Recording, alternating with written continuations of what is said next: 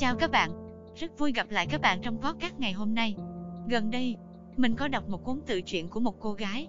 Một cô gái mà cách đây 13 năm, mình có viết một bài blog nhỏ về cô ấy. Hôm nay đọc lại quyển tự truyện này, mình thật sự bất ngờ về những chia sẻ của cô ấy. Có lẽ, dông tố cuộc đời đã làm cô ấy trưởng thành và sâu sắc hơn.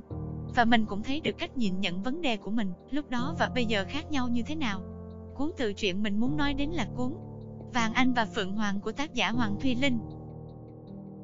Cuốn tự truyện có đoạn, tuổi 29 ập đến. Tôi đã đến cái ngưỡng quá già cho tuổi trẻ và lại quá trẻ cho tuổi già. Tôi không thể chờ cho thanh xuân trôi qua trước mặt, mà không kịp làm những gì mình từng ấp ủ. Tôi nợ Hoàng Thùy Linh của năm 19 tuổi một ước mơ. Tôi phải trả lại cho cô ấy. Tôi nợ bố mẹ một Hoàng Thùy Linh với sự nghiệp tươi đẹp đang chờ đón. Tôi nợ những người hiếm hoi vẫn ở cạnh tôi trong rông bão. Không câu trả lời nào tốt hơn là trên sân khấu kia, trong cuộc chiến ngoài kia.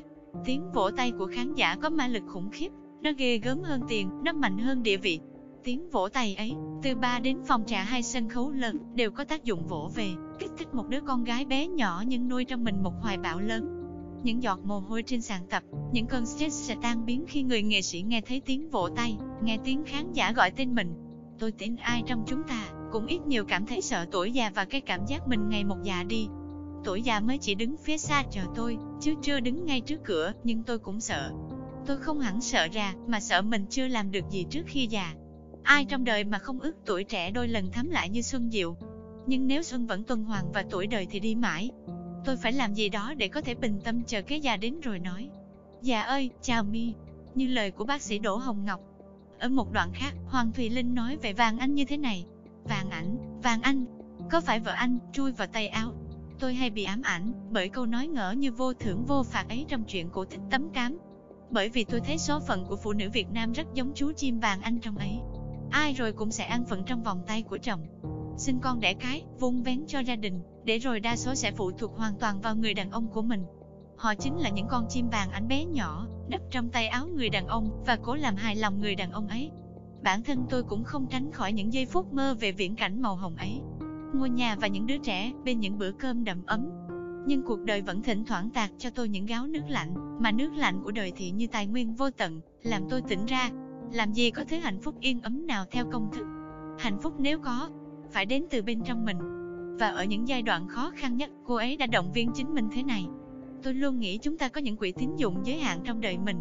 Nếu anh gặp may mắn trong một khoảng thời gian dài, tai họa sẽ lẫn khuất đâu đó trong tương lai. Còn nếu anh làm gì cũng xui rủi, rồi một ngày niềm vui sẽ đến, như ông bà ta vẫn nói.